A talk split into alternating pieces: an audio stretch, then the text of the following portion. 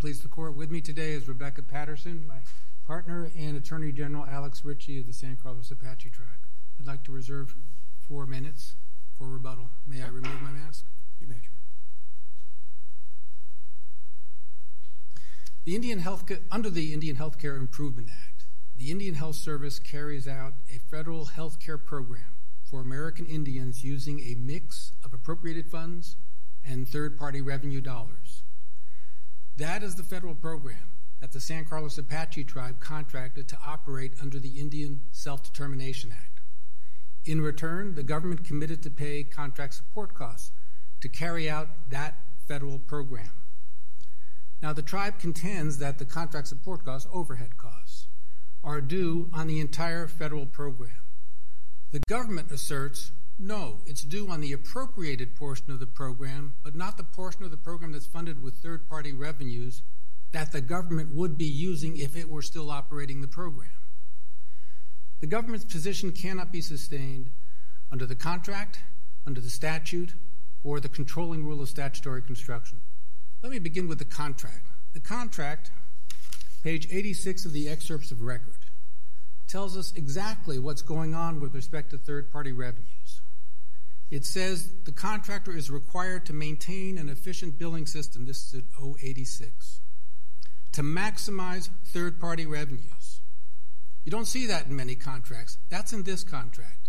And the third party payers are specified Medicare, Arizona's version of Medicaid, the um, uh, private insurance, and of course IHS's own contract health care system, uh, currently called the patient. Can, can I ask? Are, yes, so, are you asserting that the, either the contract or the statutes require the, the tribe to uh, pursue these these uh, third party? Absolutely, they require. That's a term of the contract, and with good reason, because Congress in the Indian Health Care Improvement Act expected the Indian Health Service and so also the tribes to bill third party revenue uh, payers because appropriations were simply insufficient to provide the need across Indian country.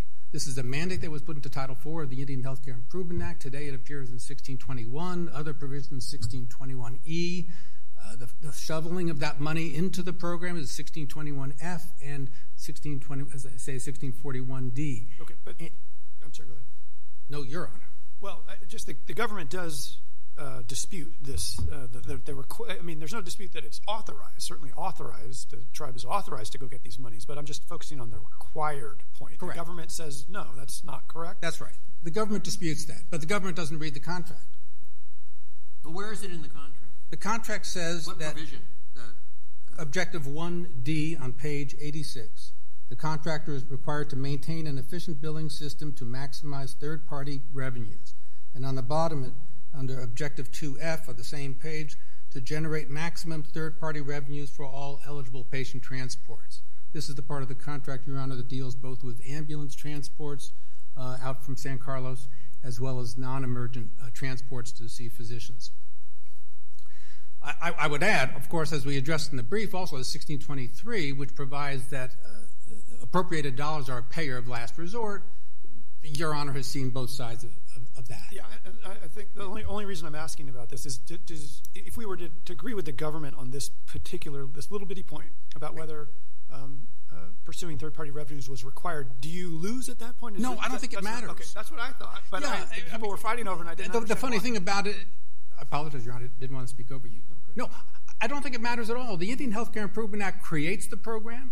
And it authorizes the funding for the program. It authorizes appropriations. It authorizes the billing of third party uh, payors. Together, those two bodies of money come together, and from that, you provide the program authorized by Congress.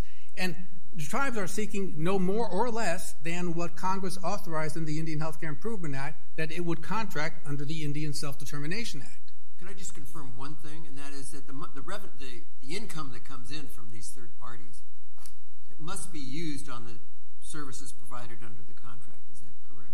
Absolutely. It's not only uh, provided for under the Indian Healthcare Improvement Act, it's provided under the Indian Self Determination Act itself. Uh, 5325M says that the collections come uh, in carrying out the contract, and then the expenditures must be to, to uh, satisfy the purposes of the contract. So 5325M, which of course is incorporated into the contract, closes the loop We have a system of total healthcare funding, appropriated dollars, third party revenue dollars. They come in through the contract and they have to go out under the contract. There's no getting around it. And this is not an odd scenario. It's the exact same thing the Indian Health Service does. So, again, we, we seek only to replicate what the Indian Health Service would be doing if it were collecting the funds, Your okay. Honor. Okay, but I thought the government was saying that um, you were not necessarily required to use all of the money you got from the third part, party um, payers on the specific uh, health services that are specified under the contract. In other words, because you just used the, the term, which I think is like has to be used, I don't know, what, to further the purposes of the, the, the contract. But anyway, I thought that they were making the argument that you were allowed a little bit more flexibility in terms of what you used the money for, and that that created part of the problem. That it wasn't, it didn't all have to be directed to the specific services under this contract. That too is a situation that is identical as between tribes and the Indian Health Service. The Indian Health Service has some flexibility in how it's going to marshal these new funds that it gets from third party payers to carry out the general mission of the Indian Health Service as authorized by Congress. Tribes also have some discretion, yes, is how to manage it. Are they going to put this money into the ambulances or the non emergent patient transport? Uh, are they going to enhance, buy a new uh, ambulance because the old one is no longer working? I mean, there's some, yes, flexibility of how it's used, but it must be used to carry out the contract. That, and it, th- that's the linchpin of the case. Uh, the government's effort. Better sort of contextual understanding. Yep. How much is at stake for the contract support costs here for this? I, I didn't. That you're seeking. What is the? Um, what are we talking about in terms of dollar amounts? Well, we never got to that in the case, uh, but if you figure, well, you must have thought about right? I, I, in in uh, in uh, contract support cost payments, if memory serves me right, there was several hundred thousand dollars that were due and were paid, and there was more than double that uh, that was due on the portion of the program that was funded with third-party revenues, and the government did not pay that. The government actually was short on the on the first part, but we settled those counts, and that part of the case was dismissed. Uh, but the government paid nothing on the second part, and and this turns out to be very important. If, give me a moment, Your Honor. When the government runs the appropriated part of the operation and the third party revenue part of the operation, they're mixing the money together. When they do that, they benefit from the vast overhead that the federal government fortunately provides to any federal agency, whether it's judiciary or any other branch. So you have the Office of Personnel Management. You sign up on your SF 171 to apply for employment. You've got the General Services Administration doing all the wonderful things it does with respect to buildings and property and such procurement activities. The Justice Department will prosecute claims for you or defend claims against you. The Office of General Counsel at HHS is outside of IHS. It provides advice to the IHS. All of these overhead functions are the same functions that tribes have to perform, but they don't have access to GSA, to OPM, to Department of Justice, to OGC, to the National Archives to store their records. So tribes have to pay for that. Fine. That was the purpose of contract support costs. We uh, recall back in 1987, there was a, set, a, Senate report in amending the statute that said the single greatest impediment to the success of tribal self determination was a failure to pay indirect costs, which are contract support costs. 80% of contract support are indirect, because there was no mechanism in the statute for paying those funds. So Congress created contract support costs. And today it's an unlimited line item in the appropriation uh, just so your honors are clear, the payment of contract support costs doesn't come out of the agency's budget. Doesn't come out of agency programs. A ruling in favor prospectively doesn't mean less money for for uh, substance abuse programs for other tribes because it's a separate indefinite appropriation that has been since fiscal year 2015 in the wake of the Salazar versus Ramah decision. And, and of course, any back recovery comes out of the judgment fund, so it too doesn't uh, at all burden the Indian Health Service. The government's proposition requires reading into the statute an exception that isn't there. And I did want to take a moment to visit with your honors about the statute. The Indian Self Determination Act covers a vast array of responsibilities and burdens and limitations on tribes. It describes what happens when a tribe operates these programs, services, functions, and activities. Excuse me, I just need some water.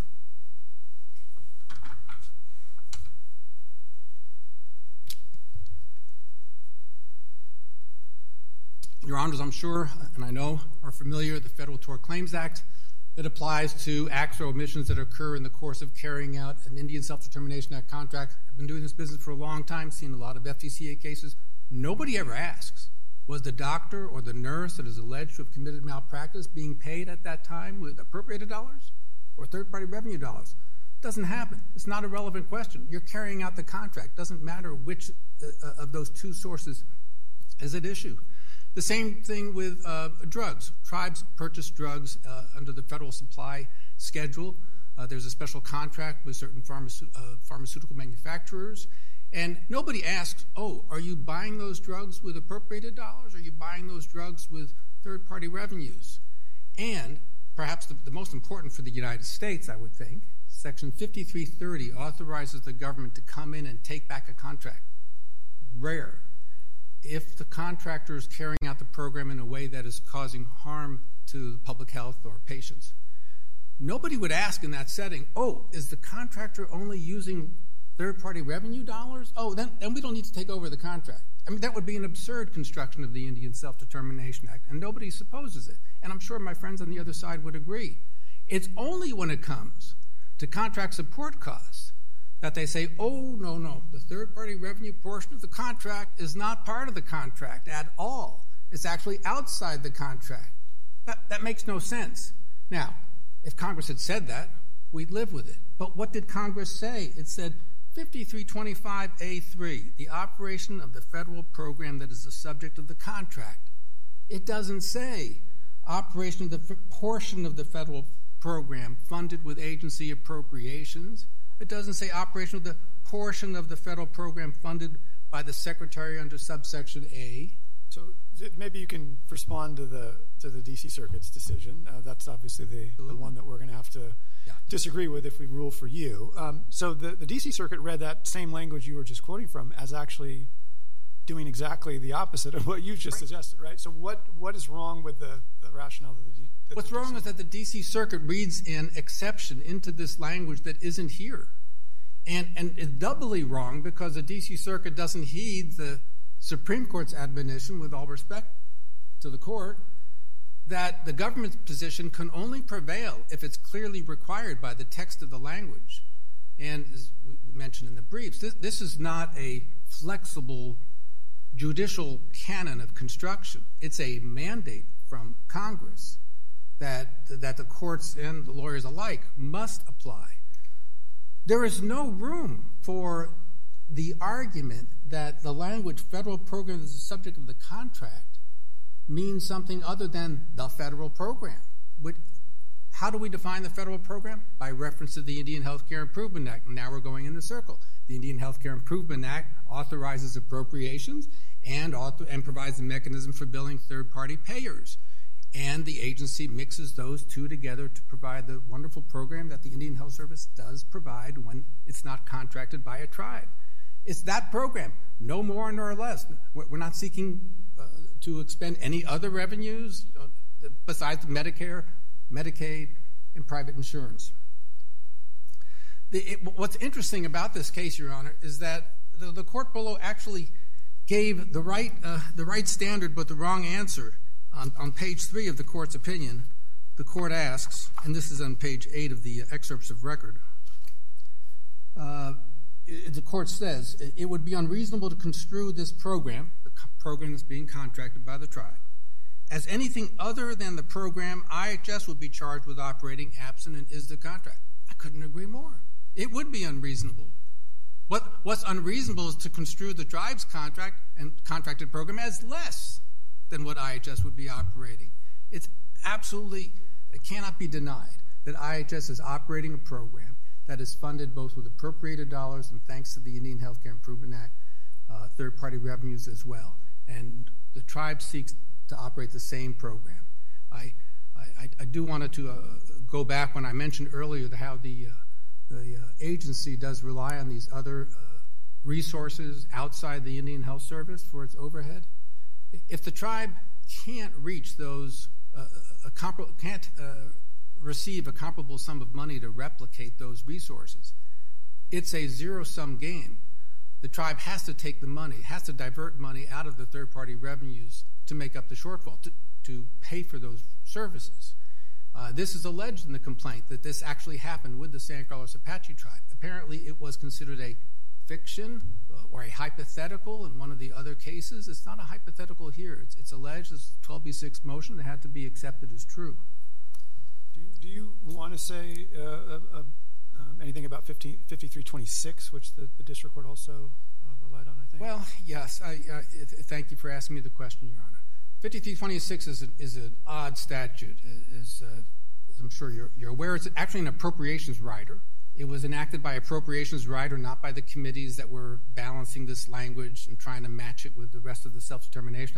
Appropriations rider enacted in response to the 10th Circuit's decision in Ramah Navajo versus Lujan.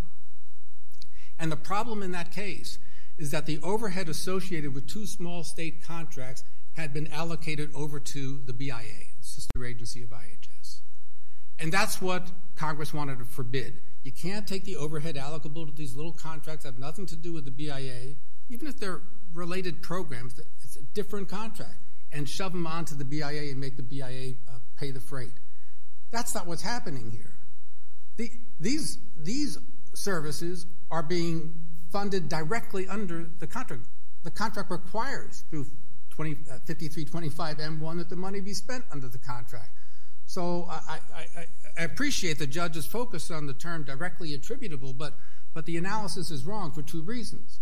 First, directly attributable has to be understood in the context in which that statute was adopted, which was the misallocation of overhead costs from these two little contracts over to the BIA. If you want to look at the judge's analysis of directly attributable versus attributable, look at what the judge said about the savings provision in the Act. The judge says, look at the savings provision in the Act. It uses the word attributable in 5325A4. What could be more directly, immediately attributable to the contract than savings under the contract? I mean, it is immediate. There's no space there. And yet the judge said, oh no, that's just attributable it has to be tighter than that, more directly attributable. We, we, submit that that analysis doesn't hold. I'd like to reserve the balance of my time, if I may. Yes. Thank okay, you. Very good.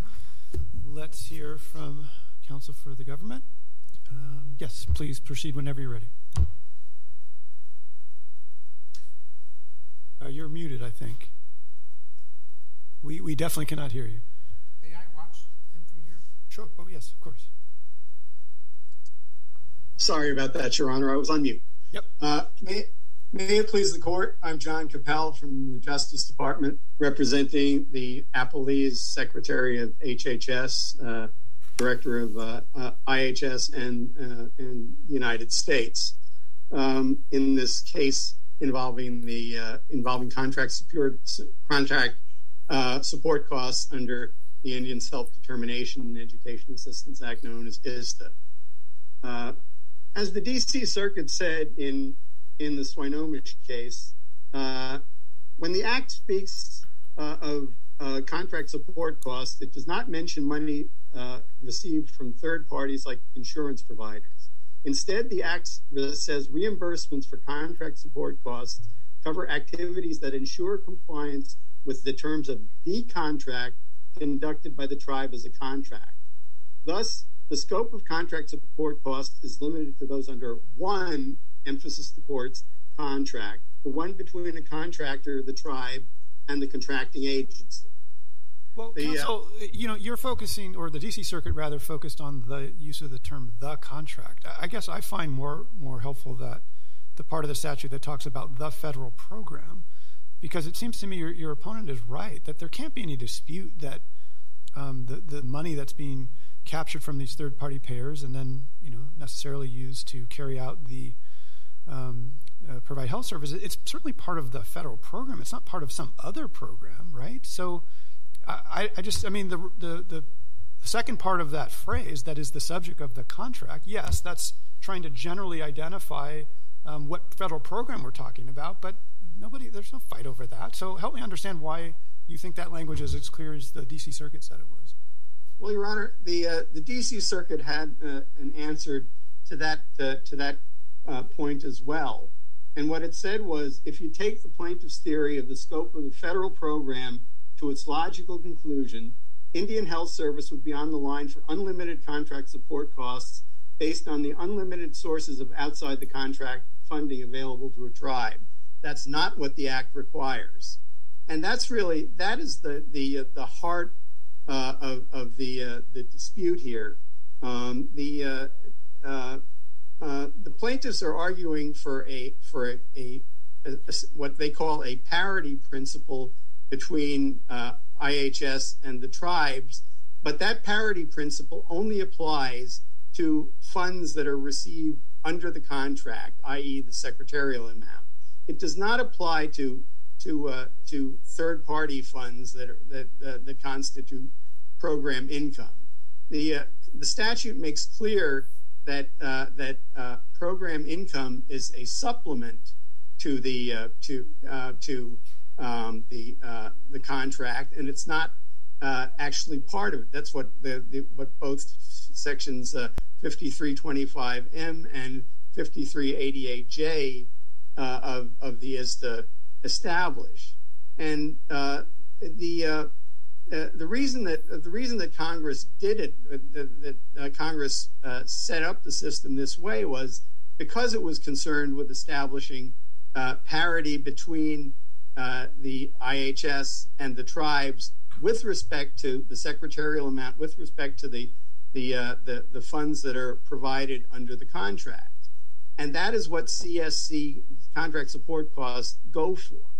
Now, with respect to third party funds, it is it's crucial that the tribes can do much more and, and have done much more uh, with the funding than uh, than uh, the Indian Health Service does. First of all, the tribes are free to uh, to uh, bill third parties generally um, and, and uh, non-beneficiaries. They are able to take non-tribal uh, beneficiaries um, and and charge them, and then uh, plow that uh, that uh, um, money back into the program, and also gain additional uh, additional funds, additional third-party funds on that that that program income and they can use that for much more than than uh, the IHS does. Well, uh, let me just make sure I understand. Let me make sure I understand the point. Are you saying that um, the tribe uh, could provide health services to um, non-tribal uh, members uh, who wouldn't have been eligible for services by IHS, capture money from third-party payers, and then and, and you're saying that's the, the, the issue that's that's posed here? Because why couldn't you just segregate out those funds then and say, well, you don't get contract support costs on that because that's not part of the federal program that we're talking about in the statute. Well, but Your Honor, the uh, point is that Congress created really a, a, hard and fast distinction between between the funds provided by IHS uh, under the ISDA contract and and third party funding. Um, that's that is the uh, uh the um, the purpose of the of uh, 5325M and 5388J, which uh, which um, make clear that those that the third party funds are supplemental to the uh, to the to the funds provided uh, by IHS. May I ask you, um, how did IHS use the income funds, the third party IHS, income funds? Yes, Your Honor. IHS uses the income funds to to uh, provide additional services, to also pay for administrative costs, and to do to uh, uh, to to uh, to do the things that are allowed under un, under uh, um, section, I believe it's uh, 25 USC 1641C, um, which which is the Indian Healthcare Improvement Act provision that that discusses um, the use of these third party fundings funding. But it's not limited simply to providing um, uh, additional additional healthcare services. It's not limited that way for either IHS or for the tribe. Um, the both both IHS and the tribe uh, can use the, the, use the third party funds for more general purposes, like the, the 5325M says the general purposes of the contract, and it also and, and that includes that embraces things like um, like like uh, improving facilities and um, and, um, um, just paying for for like general general costs that are associated uh, with uh, with um, the, with the program. But um, it is not it, here. I, the, the the cardinal point there is that again the uh, the tribes can do much more with the funds. They are allowed to.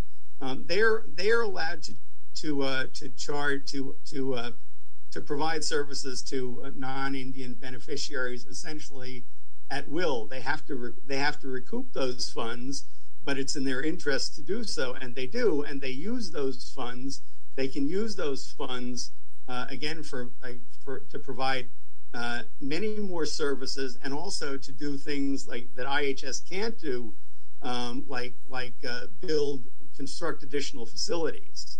Um, and so, this actually the, this the, the, scheme makes sense um, from from that standpoint. The, uh, um, the the the, the program income is really from from the tribe standpoint. It is uh, an additional benefit that allows them to expand uh, the services under the program uh, and and to uh, uh, and, and, to basically to to expand the program.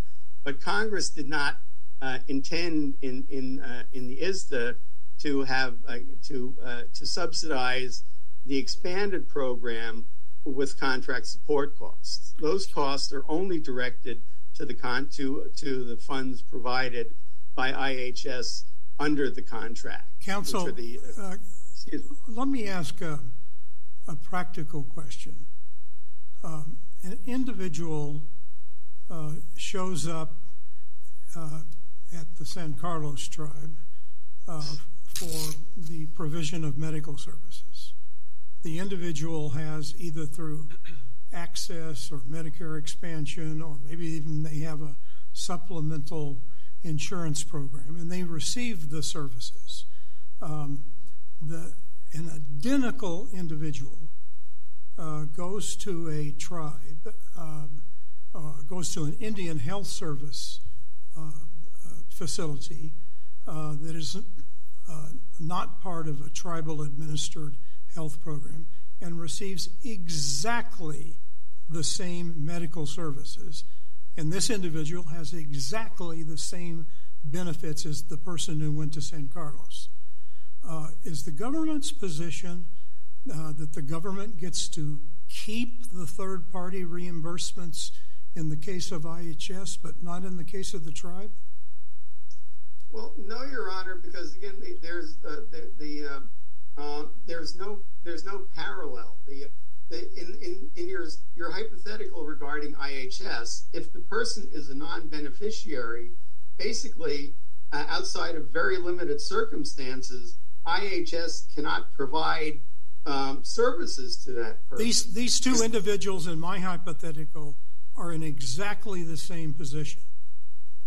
Forget whether they're beneficiaries or not. Maybe they're both tribal members, one of the San Carlos nation and one of the Navajo. And, they, and these individuals with the same backup collateral coverage under AHCCCS or private insurance appears and receives as they're entitled to medical services at these two independent places. Is it the government's position that it gets to keep the third party reimbursement while the tribe cannot? And that the government has no responsibility to uh, leaven this situation out? Well, no, Your Honor. The, the tribe gets to keep the uh, to keep the third party uh, the, the, third party funds, as does the government, and they have they have essentially the same obligations to then to uh, to continue to use those funds um, for for uh, purposes uh, under the, the, purposes of the contract. Um, so there there's no uh, there really there's no disparity there. the the um, the the um, the program works the same way for the uh, for um, the government uh, and and uh, the tribes with respect to to uh, third party income and the expenditure of that income. Um, but again, the what the, the key point is that uh, the government is much more limited in what it does and what it can do under the under uh, the the the program under the Indian Healthcare Improvement Act and the ISDA than the tribes are. The government um, really it can't as I've as I've emphasized it can't it, it, can't even treat um, third the non non Indian beneficiaries unless the tribe asks it to and unless and it and it determines that that won't diminish the services to the tribe. Um, but there, there's no such restriction on Indian tribes. The tribes are free, and, as they have done, um, uh, quite properly and sensibly, they are free to maximize uh, their income and to expand their program uh, under uh, uh, uh, under um, the ISDA. But what? but, but um, again, con- San San Carlos Apache. Um, let's see. Shall be liberally construed to the benefit of the contractor to transfer the funding and following related functions how does that clause fit into your analysis? Well, you were talking about the canon. You were talking about the Indian canon. There's a clause in the contract that's very similar.